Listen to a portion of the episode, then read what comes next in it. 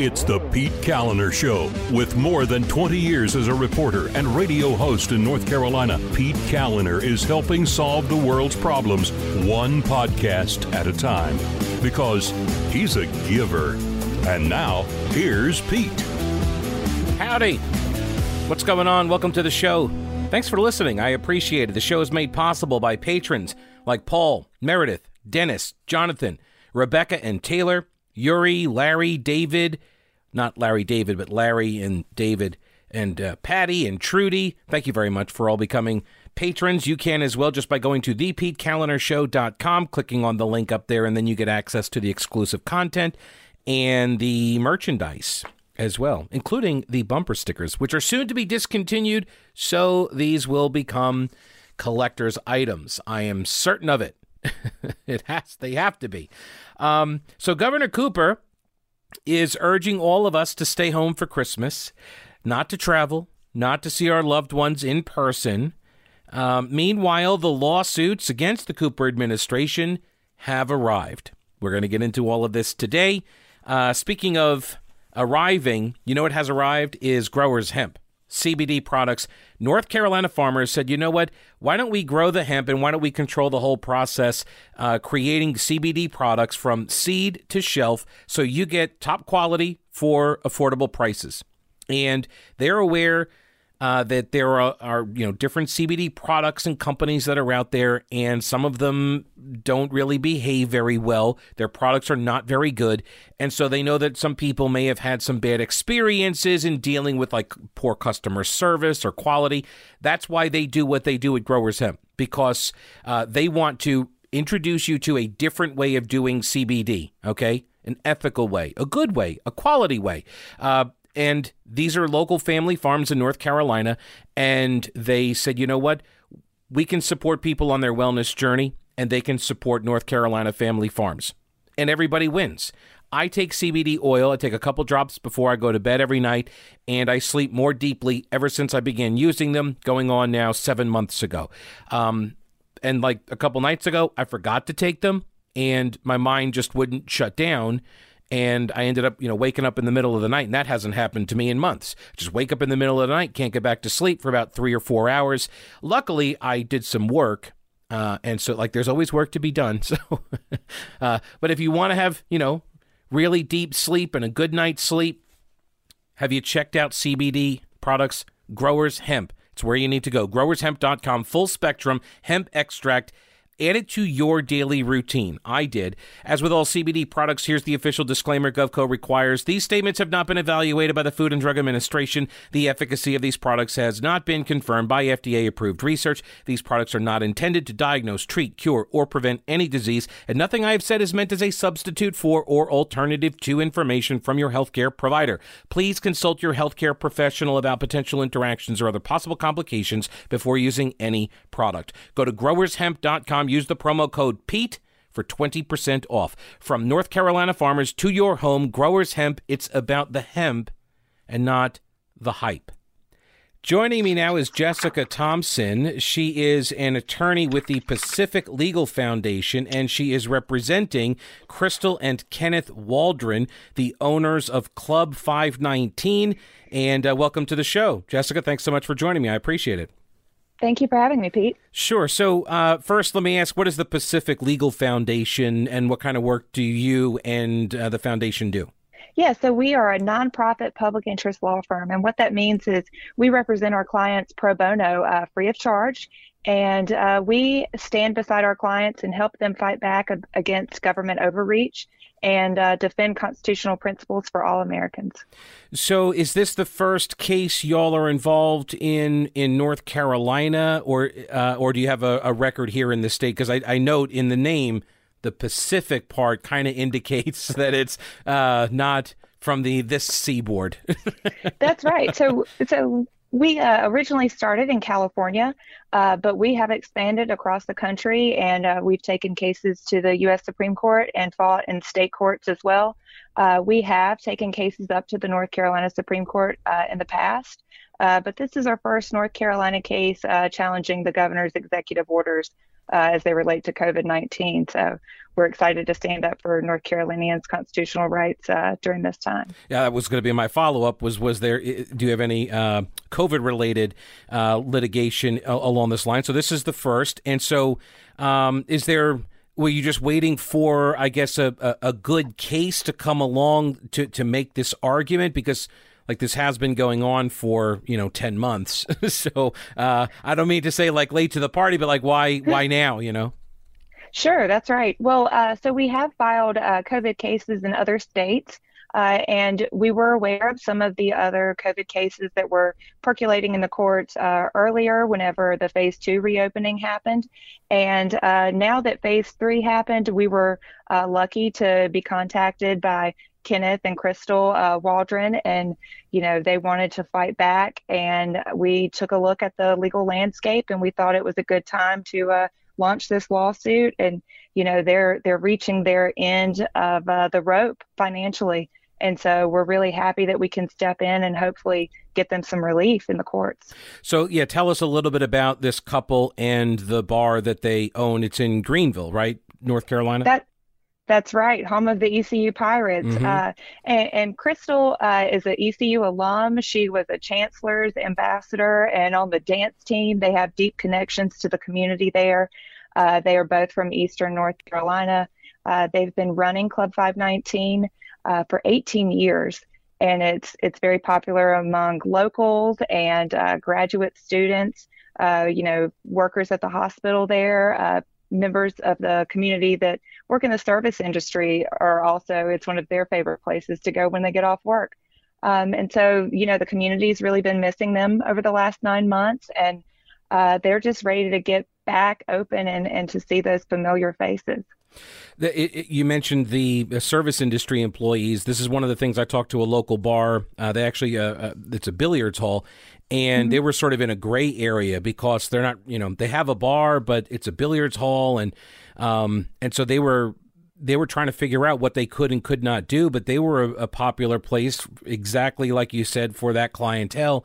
Uh, and that's when they do most of their business. And so they get doubly hit when they were allowed to reopen, but then the curfews come in and that's their prime earning hours. And so it's mm-hmm. like, thanks, but no thanks.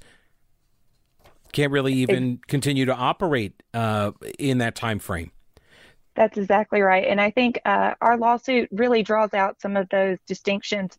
Uh, you know, bars were closed uh, for a, for a long period, and then uh, in October, with the phase three reopening, Governor Cooper allowed private bars to open outside, but at a just such strict uh, restrictions on occupancy, uh, it would require a outdoor space the size of a basketball court uh, to even host 33 clients or patrons there.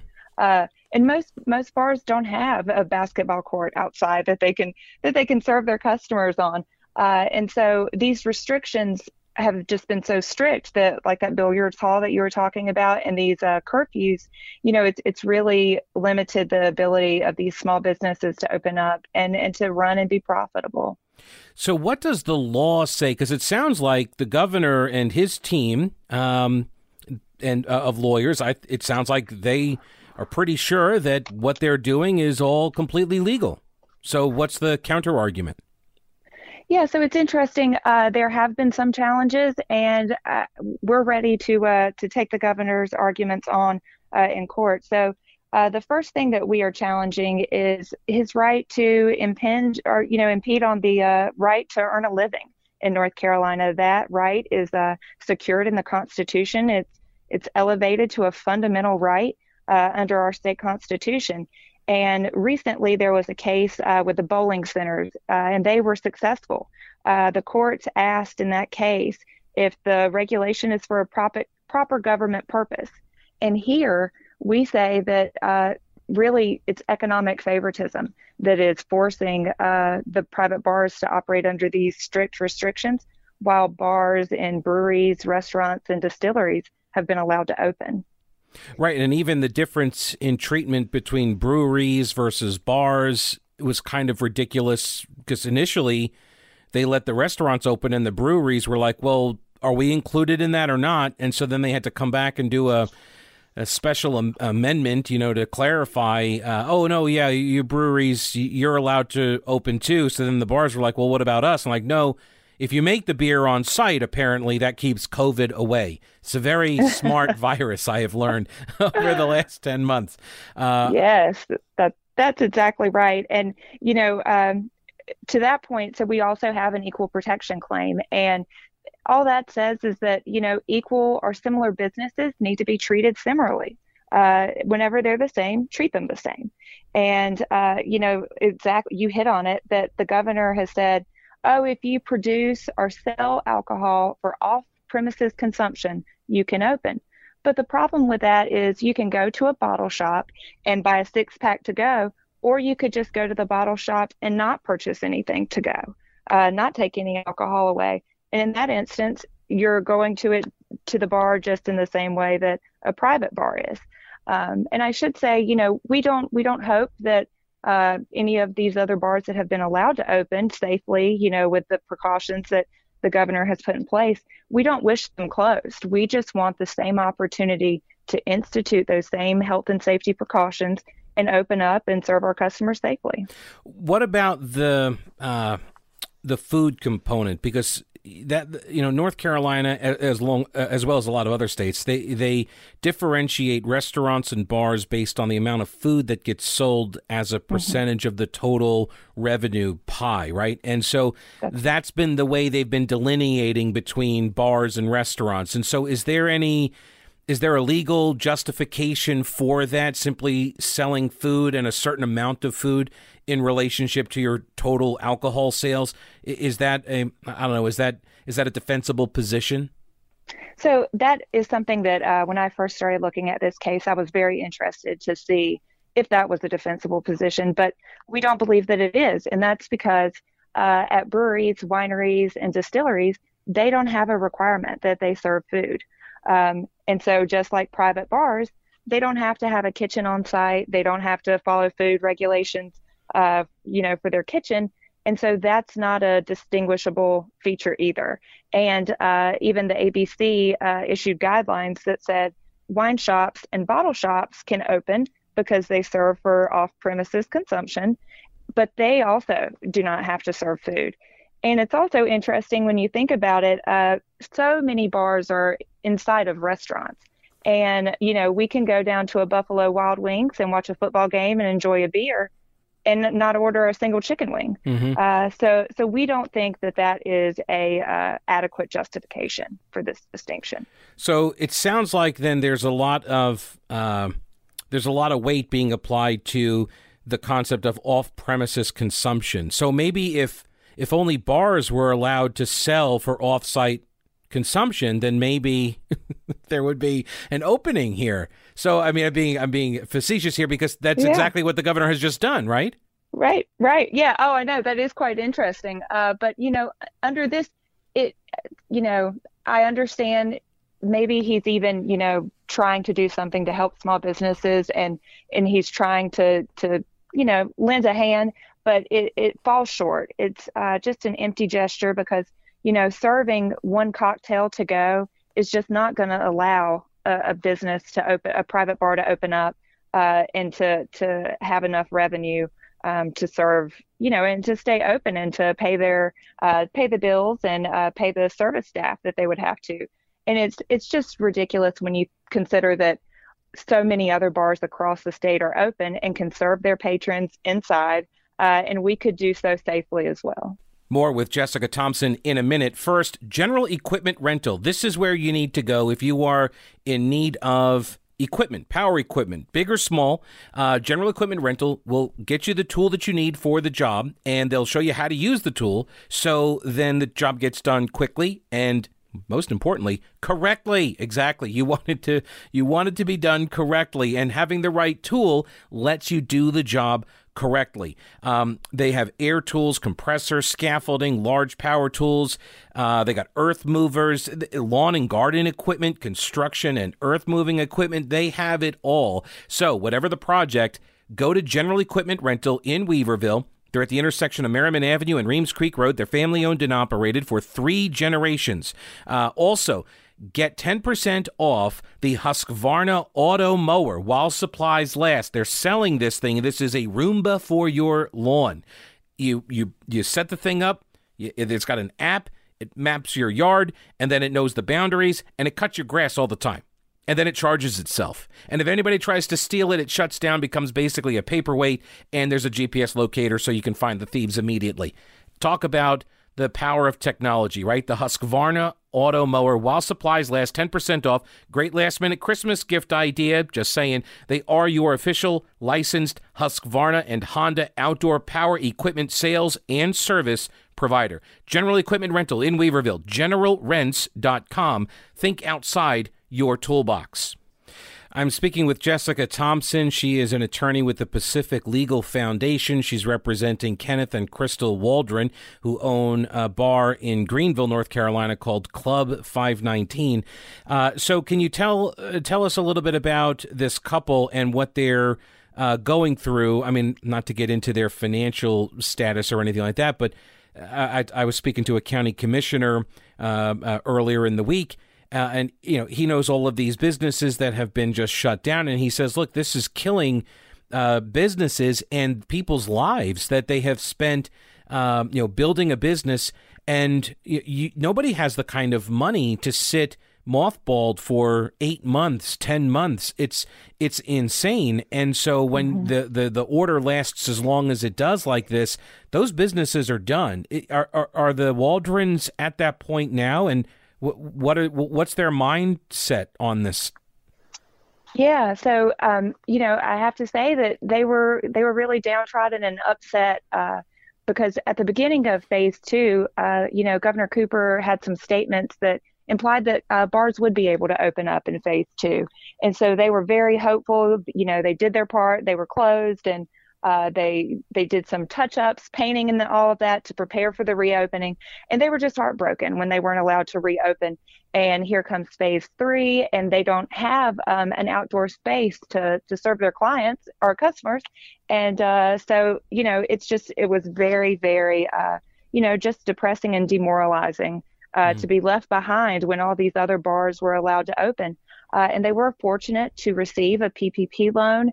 And I was mentioning that they're, you know, members of the community, and uh, the Greenville community is just a, a wonderful uh, community that we have in the state. And uh, those members uh, set up a GoFundMe and, mm. you know, raised some funds to keep the bar going. but unfortunately, the PPP money has run out. those community funds have run out and they are really uh, at the at the end of their rope uh, financially, and so uh, they've had to take up uh, you know side jobs to be able to support themselves, and they have two children. Um, and so it's it's just a, a, a, extremely difficult financial strain. And around the holidays, I know everyone understands how difficult that can be. And so I'm just so uh, you know happy that Pacific Legal Foundation exists and we can step in to help vindicate their constitutional mm-hmm. rights uh, at this time. So um, I want to ask you about that the constitutional argument here. This. Um, the, the Constitution of the state of North Carolina prohibits an unequal burden on the fundamental right to earn a living. Um, I guess the question there, though, is even in a pandemic, like even if public health requires the shuttering of certain industries because that's where it's spreading. Because this has been the argument uh, I have heard is that you have a bar, you got a lot of people in there, they drink too much, they get all up in each other's. Uh, you know personal space they can't social distance they forget about wearing the masks and mm-hmm. that's why they're spreading all of the covid and so uh, is there some sort of an exemption for a public health crisis you know i think that's a great question and there's there's a lot to unpack there uh, so let me see if I can if I can hit all of those. Um, so under the test, whenever courts look at this, uh, they look at the public good to be achieved uh, from these restrictions, burdening your constitutional fundamental right to earn a living, uh, versus the private burden that's placed on the individual. And so here, when the governor has allowed bars, you know, inside restaurants, at distilleries, wineries, breweries, uh, he's allowed all of those to open. The vast majority of bars in the state are open. Hmm. Uh, there's very little public good that's going to come from preventing private bars from opening, considering that all of these other uh, bars are open. And then when we consider the private burden here, it's immense. It is 100%. We have completely shuttered uh, this bar and prevented them from their common occupation, their right to earn a living.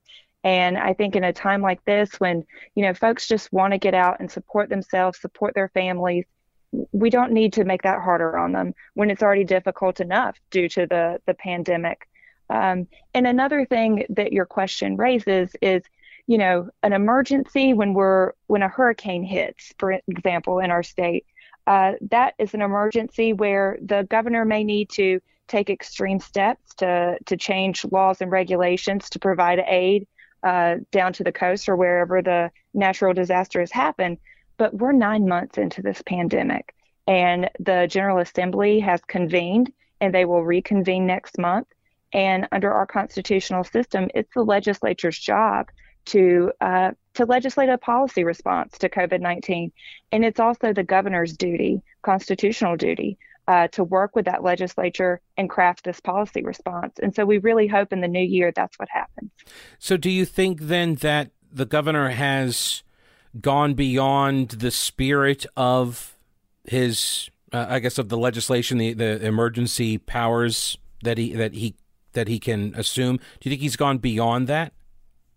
Uh, so we do. We have a couple of arguments uh, related to his powers under the Emergency Management Act.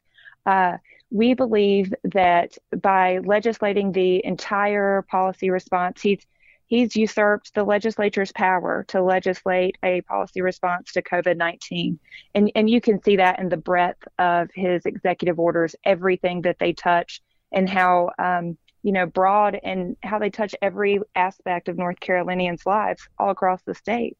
Uh, another issue with the uh, legislation is that it does the legislation itself does or the EMA doesn't have enough procedural safeguards to protect individual liberty and that's what separation of powers is about is to protect each of our constitutional rights uh, and so we are challenging the actual um, statute as well that it's unconstitutional hmm. if it indeed does grant the governor the power to declare this state of emergency for an unlimited duration. And by the text of the statute, that's what it says it does. Uh, but that's unconstitutional. There's also no, as far as I can tell, there's no limiting principle on any of this either. Which, uh, yeah, I mean, that's that's concerning to me. Absolutely, and and that's why we've seen such a uh, broad use of the police power, and that power, uh, the people of North Carolina delegated that to the General Assembly and the Constitution. And so it's their job to exercise that power. And I should say the reason uh, it's not that Governor Cooper isn't making the best decisions that he can, but he's one person. And when the General Assembly gets together as a deliberative body, they represent all people in North Carolina, all across the state. And the governor can only represent the people who, you know, who have his ear. Uh, and so it's just a more democratic and representative uh, process for the General Assembly to craft that policy response. So let me uh, play devil's advocate here. Um, this is what he had to do in order to keep people safe. And so if you uh, if you strip him of this power, then a lot of people are going to be harmed. They're going to die, and you're going to be directly responsible for deaths. Well, we certainly don't uh, we don't want to cause anyone any harm and uh, I, I, suppose we uh, reject the premise that uh, if we're able to reopen safely with the same safety precautions that uh, restaurants are using all across the state and keeping north carolinians safe uh, we, we don't believe that we're going to harm our customers in the first instance. But you know going back to something I mentioned earlier, we're nine months into this pandemic, and the legislature is completely capable of uh, legislating a policy response to uh, to COVID nineteen. And even in the governor's uh, powers in the Constitution, he is allowed to convene a special session of the General Assembly whenever something like this happens. Uh, so if you know they were to uh, recess as they did this summer, and Governor Cooper said, you know what, we need we need uh, new laws passed. He could have reconvened them, especially to address this situation, uh, and work together with them to pass laws uh, that would protect North Carolinians. So we don't have to forego the Constitution in order to protect all of our lives. Yeah. Well, I've, I've, I've often noted the irony that we're relying on an administration to tell every business how it can operate safely, and they still haven't figured out how to do in-person press conferences. So uh, I'm not really sure they're the experts. What kind of timeline are we looking at now on this uh, on this litigation? Sure. So we hope in the new year we are going to uh, be able to uh, have a hearing on a what's called a preliminary injunction, and so we'll be asking the court to uh, stop the governor from enforcing his executive orders against private bars like Club 519. Uh, depending on how that goes, there may be an appeal to the North Carolina Supreme Court. Uh, and then from there, we will uh, be able to seek discovery where we'll be able to take depositions of uh, members of the governor's team who have crafted these policies. We'll uh, find out more information uh, through document requests and so on and so forth uh, we'll head towards a trial and then we'll have another appeal if necessary. So the first step is this uh, preliminary injunction, and so you, that's what asking the court to step in and say stop this order from being in effect. That's correct, and uh, I was mentioning earlier that uh, some bowling centers back in June, yep. I believe the order came out in July. They were successful at that stage uh, and the governor ended up changing his executive order. Uh, so that's always a possibility too, and that's one we would welcome as well. Yeah, I think he actually changed. Uh, um, it may have been the bowling alley order uh, right before the order came down, or maybe that was the churches. I forget. Just uh, like uh, everybody assumed that they knew that they were not in a good spot, and so they just undid what they had rather than take the L in court or something. So uh, I don't know. I guess that's one way this uh, shakes out as well. Um, and so you say the beginning of the uh, of 2021. Do you have do you have a, an idea like early January, or is it going to be end of January? Do you have any idea what a court date yet is? We don't have a court date yet since the complaint was just filed late last night, and understandably, the the courts are uh, quite busy and mm-hmm. backlogged from uh, you know their disruptions due to COVID. Uh, so we don't have a hearing yet, but we'll be sure to keep you updated. And if your listeners would like to follow along with the case, they can head over to pacificlegal.org uh, and they can find all of the information about the, the case and the latest updates. Perfect. Is there anything else you'd like to add that you think is important or interesting to note here before we let you go? I would just say that, uh, you know, Governor Cooper has said, I've closed bars to be tough on the pandemic and tough on COVID 19. And really, what that's been toughest on is small business owners across the state. And so I really hope that this lawsuit can vindicate the right to earn a living and that the separation of powers in our state is to protect individual liberty. And so uh, we're, we're just out here fighting for all North Carolinians. And thank you for having me, Pete. Oh, absolutely. Thank you for making the time for us. We appreciate it. Jessica Thompson, an attorney with the Pacific Legal Foundation and the website again, Pacific Legal. Dot, org. Dot org. Okay, dot org. Thanks so much for your time. It was a pleasure chatting with you, and uh, keep us posted. You too, Pete. Thank you. Now, this is not the only lawsuit that the Cooper administration is facing. I'll get to those details in a minute. First, I want to tell you about Old Grouch. Old Grouch's military surplus. Last minute shopping for Christmas gift ideas. Old Grouch has gift cards. These are good for anything in the shop from cold weather gear to survival kits to body armor to first aid kits.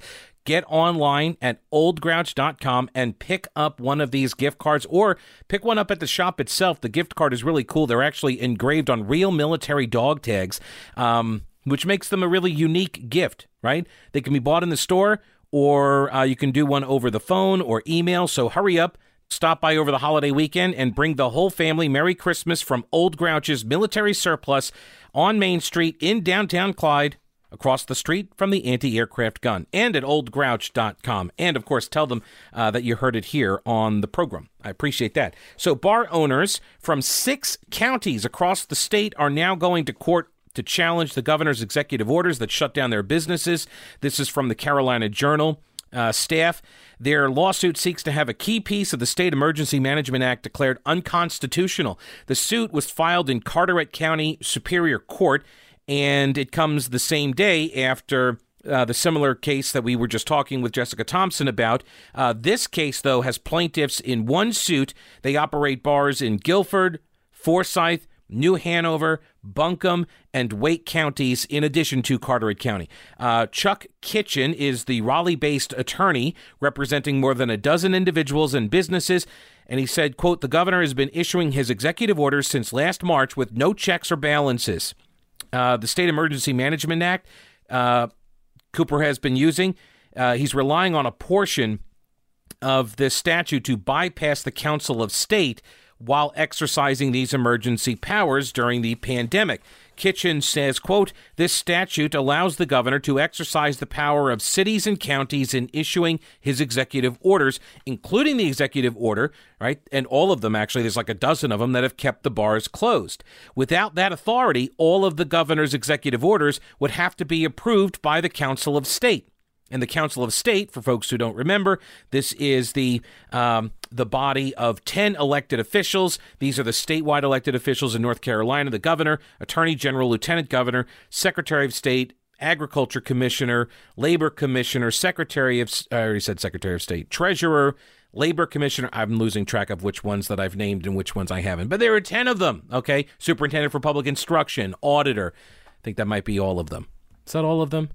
Uh, Secretary of State, have I said that? No, I've, I know I've already said that one. All right, so they got so 10 state offices. This is this was by the way the premise of the lawsuit that Lieutenant Governor Dan Forest filed against Roy Cooper, saying uh, that he did not get concurrence from the Council of State. And I pointed this out, uh, I think yesterday or maybe the day before, that Cooper in this uh, executive order allowing bars to sell cocktails to go, that um, he got concurrence approval from the Council of State. He went to the Council of State and got them to sign off on this, which doesn't make any sense. Why would you go back to the Council of State to get their concurrence?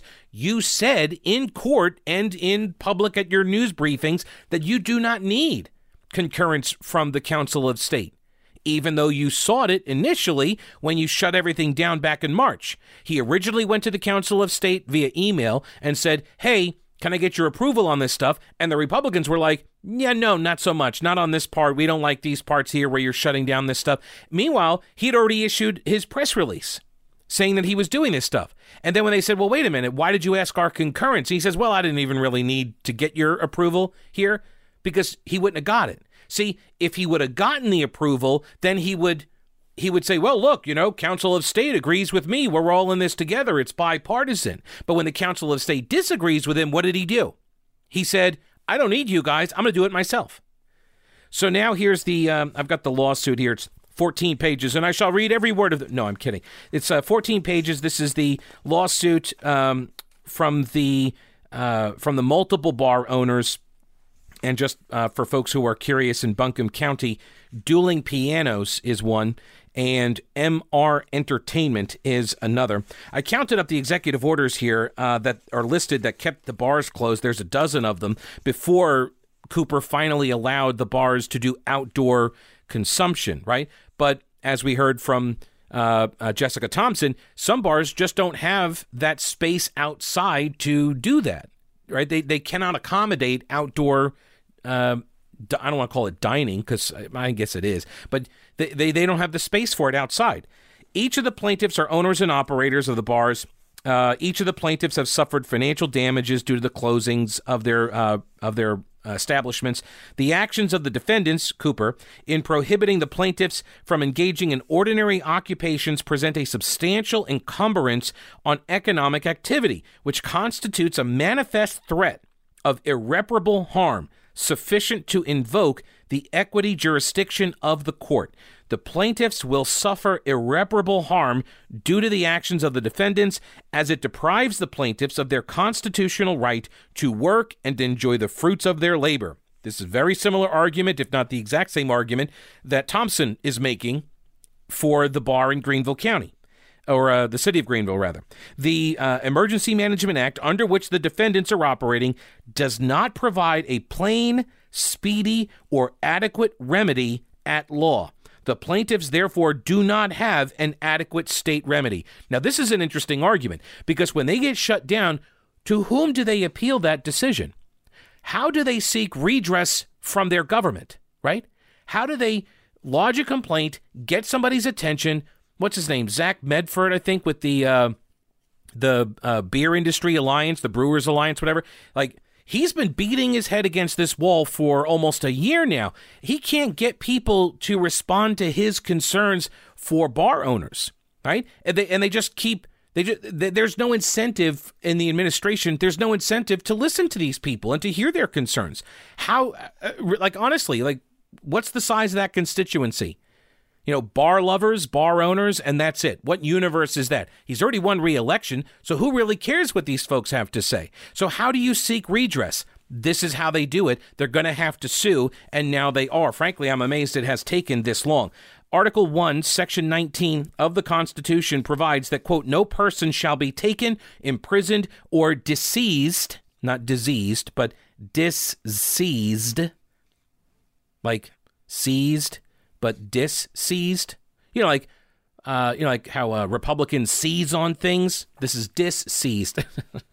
um, so, or disseized of his freehold, liberties, or privileges, or outlawed, or exiled, or in any manner deprived of his life, liberty, or property, but by the law of the land. No person shall be denied the equal protection of the laws, nor shall any person be subjected to uh, discrimination by the state because of race, color, religion, or national origin then they list all these executive orders that uh, are unconstitutional as applied to owners and operators of bars, as neither the state nor the governor possess the authority to deprive the plaintiffs of their right to earn a living. See, where the governor messed up on all of this, I think, is that um, he's treated breweries and restaurants different than he has treated bars and clubs. It's very clear that there are different classes of establishments here. Craft beer, you're okay. Nightclub, you stay closed, go out of business, screw you. Like that's the approach here. And it's very clear. And that's not allowed in the Constitution, according to the lawsuit that has been filed. Now, one of the things I thought was interesting was this um, to go uh, idea, this uh, cocktails to go idea that the governor has implemented. And I'm not really like, I, I, just want to say this as one who worked in bars and restaurants for a very long time, like years ago, for like a decade. I can tell you, um, I'm not aware of people that show up to a bar just to get their alcohol. You're going for more than just alcohol. And now, nine months into the pandemic, if you have not learned how to make a martini at this point, I'm not really sure like, oh, I need to go to this place because they make the best martinis. Okay. So I'm not really sure there's a ton of people that are going to be using this allowance, but I mean, I could be wrong. And I hope that the bars are able to, you know, become profitable and make some money and stuff. But I'm just, I'm, I'm just not confident that there's a huge market out there for people that are like, I got to get me a margarita to go. But maybe there are. I don't know. I like I said the other day, I'm not the target demo for this. So I did find this interesting though that the sheriff's association they put out a memo uh, and they're like, "Hey, we looked over this law, and just a heads up, there isn't anything in the law that allows the governor to do this. So um, we're not aware and have not found any legal authority that would authorize an override of the state law prohibition uh, on to-go sales on carry-out alcohol." Okay, there's a prohibition on carry-out alcohol and this does not change simply because the governor wrote an executive order. This is what the Sheriff's Association, who, by the way, they're the ones that are going to be enforcing this. So if you think about it, you got the governor telling everybody, oh, it's okay. Sell the booze to people in their cars. Well, you can even deliver it to their homes. And the sheriff's office is saying, or the Sheriff's uh, Association is saying, yeah, that's not against, or that's against the law. That's technically not allowed if you're driving with alcohol in your car, like spirits, liquor, basically, then uh, it has to be manufactured sealed in the trunk of the car. You cannot be driving around with with some sort of open container, right? because that's what it is. These are open container laws. I, I don't understand. Uh, well, we're gonna get. I'm gonna get to this because the sheriff's association just put out this statement, uh, and they say Executive Order 183 says that it will allow uh, the open container. However, current state law does not authorize uh, does not authorize mixed alcoholic beverages to be sold for carryout. The general statute sets forth the legal powers and duties of the ABC Commission, and while these powers and duties are varied, they do not include the authority to suspend or rewrite a state statute or any other criminal law violation imposed by the North Carolina General Assembly. So, what is this? The legislature makes the laws. The executive branch enforces, they do not get to make up their own laws. And that's what Cooper is doing. That's the, and that is at the heart of these lawsuits as well. Meanwhile, Cooper's telling everybody, stay home for Christmas. We're going to get to that in a minute. First, speaking of staying home, maybe you don't want to stay home because your home uh, isn't really great and you want a better home. Well, call Rowena Patton. She will get you a better home. Uh, her phone number is 333 4483 and her website is mountainhomehunt.com. She is the official and only Homes for Heroes real estate agent in the Asheville area. This is a national program that gives buyers and sellers 25% back from the realtor commissions. This goes to police officers, sheriff's deputies as well, firefighters, healthcare professionals, educators, and members of the military. So, veterans, active duty, retirees, all of you. You get 25% back from the realtor commissions, and she has uh, given back about $800,000 so far to local folks in those professions. So I don't know why you would use anybody else other than Rowena Patton unless you just want to throw money away. 333 4483, mountainhomehunt.com. That's the website, and uh, start packing. So, one of the problems that Roy Cooper is now facing is that he has acted unilaterally throughout this entire pandemic, right? Issuing his orders, deciding what is and isn't allowable. So, there isn't anywhere for him to shift blame because this is all on him, right? And maybe if he, I don't know, had some experience as a lawmaker, as a lawyer, maybe even like if he had spent four terms as the North Carolina Attorney General, maybe he would, I don't know, not be making some of these mistakes when it comes to uh, the you know the correct restraints on law as provided in the North Carolina Constitution. But uh, you know that's not really his background. He was simply the Attorney General for four terms and a lawmaker and a lawyer. Anyway, North Carolina Governor Roy Cooper is advising all of us to avoid traveling over the holidays, saying that he would limit his own Christmas gathering in Raleigh as well. You see, so he's going to do it himself. So they had a briefing, and uh, he was talking about how uh, last week, the Pfizer vaccine was distributed to 53 hospitals, and uh, next week, the Moderna vaccine arrives. And he says that the federal government uh, is the one that determines the number of doses per state. Based, it's generally based on the state's population, uh, and then the state determines where the vaccines go and that uh, we are set to be getting about 60,000 Pfizer vaccines in or doses next week, plus another uh, 176,000 doses of the Moderna vaccine. I've witnessed firsthand some of our frontline healthcare workers receiving the first doses of the vaccine. And Dr. Cohen and I were told yesterday at Duke Health that the most common side effect of the vaccine they are seeing is joy. Joy that is a good kind of contagious. Ugh. Anyway, he said we all have to double down again, more, keep doubling than we've been doubling now. And we need to do doubling downing for the healthcare workers. Our frontline healthcare workers have had a tough time dealing with this painful, lonely, slow death and destruction caused by this virus. Until this vaccine gets enough people immunized, we owe it to those healthcare workers to double down on our prevention efforts like wearing a mask. When you think about their heroic efforts, spending all day on their feet in full protective gear, rushing from one ill COVID patient to the other, it doesn't feel so hard to simply wear a mask at the grocery store or when we are with people we don't live with. Come on, guys. We can do this. He always sounds like uh, like the assistant coach that is taken over for the coach because the coach just got thrown out for throwing a chair across the basketball court. Anyway, he said, cancel your plans for an in person Christmas if you can. We are concerned. North Carolina needs to drive down our numbers. To do that, we need to change our holiday plans if we haven't already. The best and safest option is to connect virtually or by phone. But if you gather in person, keep it small and outside if you can. Get a COVID 19 test before you go.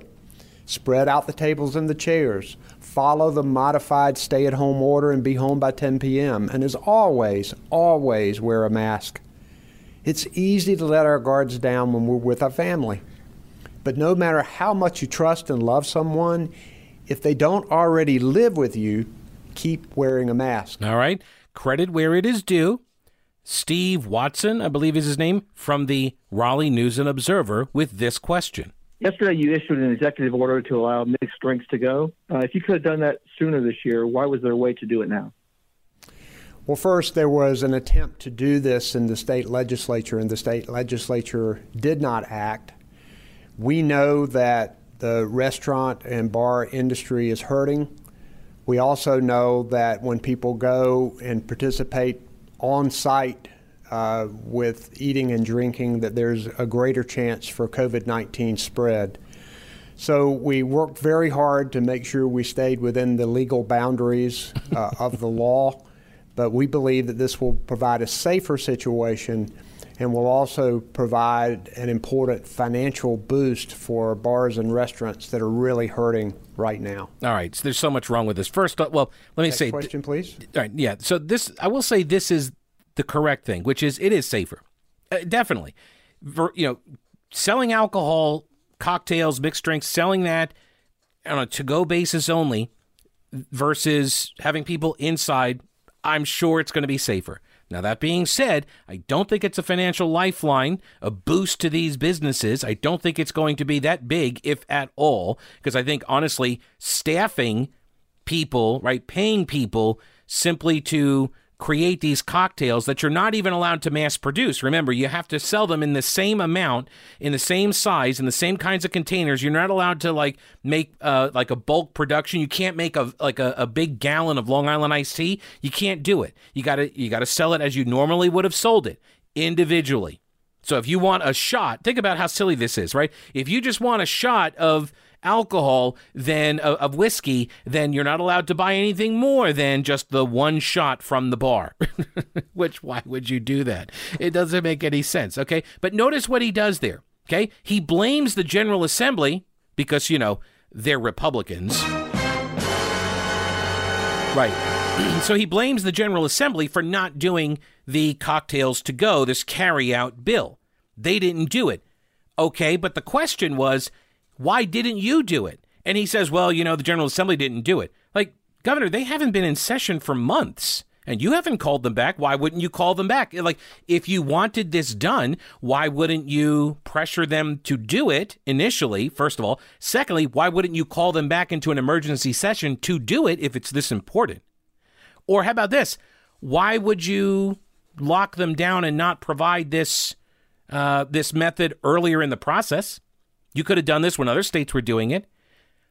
Or if you thought you have the authority to do it right now, then why didn't you do it several months ago when the General Assembly left town and you realized, oh, they're not going to do this carry out uh, uh, li- lifting of the restriction, and so I will do it for them. I will take this very same approach that you're doing right now. He never answers the question. And again, Cooper has made it very clear for the last nine months now that he controls the rules here. This is his show. Yet, what does he do? He shifts the blame to the General Assembly on why he didn't do something earlier when he totally could have, right? He totally could have done something earlier. So, good question from the News and Observer. Unfortunately, Cooper doesn't answer the question. But the reporter, wait for it, there's a follow up the reporter gets to ask a follow up.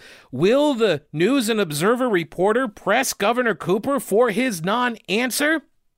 Stick around. We'll, we'll hear up next. First, mattressmanstores.com is the website to go if you want to get a new mattress. There's nothing better than the gift of a great night's sleep. You can save up to 60% on select floor models and in stock inventory right now at Mattress Man. How awesome would that be? Start the new year on a new mattress. You can get 50% off the 2920 sleep mattress. King sizes that were about $1,300 now selling for under 650. While supplies last, you can take one home tonight. They also have the Biltmore collection made by Restonic. These are American made, North Carolina made in Fayetteville, and these are sold exclusively at Mattress Man stores. And these are the mattresses that are at the hotel and the inn on the grounds of the Biltmore estate. So they also have, by the way, their hybrid mattress blowout sale going on. So you're going to get great mattresses at great deals at Mattress Man. Four locations in Asheville, Arden, and Hendersonville. They do ship nationwide. They have five star local delivery service and a 120 day comfort guarantee. Experience the difference at Mattress Man. Buy local and sleep better. So, did the News and Observer reporter with the ability and opportunity to ask the follow up question after Cooper does not answer his question about why he didn't do something about the takeout cocktail service earlier? Will he ask? Will he ask his follow up question and will he get answers? I think you kind of know where this is going by now, don't you? Yeah, thanks for answering that question and thanks for taking my, my follow up. Oh, my God. He didn't answer your question. Why are you thanking him? He did not answer your question. Um, with all the um, spread of the virus around the state and the and the advice to not travel for Christmas, I'm curious what your plans are for the holiday to celebrate Christmas, and uh, has it impacted that in any way? That's a good question too, though. It is. That's a good question, but it's not a follow up. That is not a follow up question to the question he did not answer. You should have pressed him on getting an answer to the question you initially asked. Although this is still a good question. Here's what he said. I plan to be right here at home in Raleigh with just immediate family, is what I plan to do. Next question, please. All right, so he's going to be home in Raleigh with his immediate family. That's what he plans to do. Here's a good follow up for that response Who's your immediate family? Does that include your adult daughter, the one who's engaged, the one who went onto Facebook to denigrate women who get married at the Biltmore estate? Does she live in the governor's mansion with you? I don't think she does. Will she and her fiance be joining your family for Christmas celebrations? Will you all be outside? If you're counting her as immediate family, will you be wearing masks? Will you be sitting at the same table? Will you be sitting at different tables that are spaced apart? See, these are the follow up questions that I suspect you could ask if the governor were to allow press briefings in person, but he does not. And this is there's a tie in here because you heard what happened, Dr. Deborah Birx, uh, the coordinator for the White House Coronavirus Task Force. She's now planning to retire because of the backlash that she has faced since it was discovered that she traveled out of state during Thanksgiving. Dr. Birx told Newsy in an interview that she plans to be helpful in any role that people think I can be helpful in during the incoming Biden administration. But she says, um, this has been very difficult. She says, you know, my family has been dragged into all of this. My daughter hasn't left the house in 10 months. My parents have been isolated for 10 months. They become deeply depressed, as I'm sure many elderly have, uh, as they have not been able to see their sons and their granddaughters. She says, my parents haven't seen their surviving son in over a year. Yeah, it's awful. You're the one that's been telling us not to do these things and see our loved ones. And so then she goes after the day after Thanksgiving, she goes to some vacation property that she has in Delaware. Now, she claims that she was not going there to celebrate Thanksgiving. She was going to winterize the house and get it ready for sale because apparently they're selling it. And it just so happened that um, what her daughter and her grandchildren all came to the location as well. Interesting. so you met with your immediate family. She considers all of these people to be her immediate family, even though they live in different households. And even though she's been telling people, don't hang out with people from different households. If you want us to take this as seriously as you claim we should be taking it, you guys need to behave as if you believe it's as serious as you're telling us it is. That's a wrap for this episode. I appreciate you listening. Thanks so much for the support. Remember, subscribe to the podcast, give it a positive review. Think about becoming a patron as well. All the links are at thepetekalinershow.com. Thanks again for listening. Talk with you later. Don't break anything while I'm gone.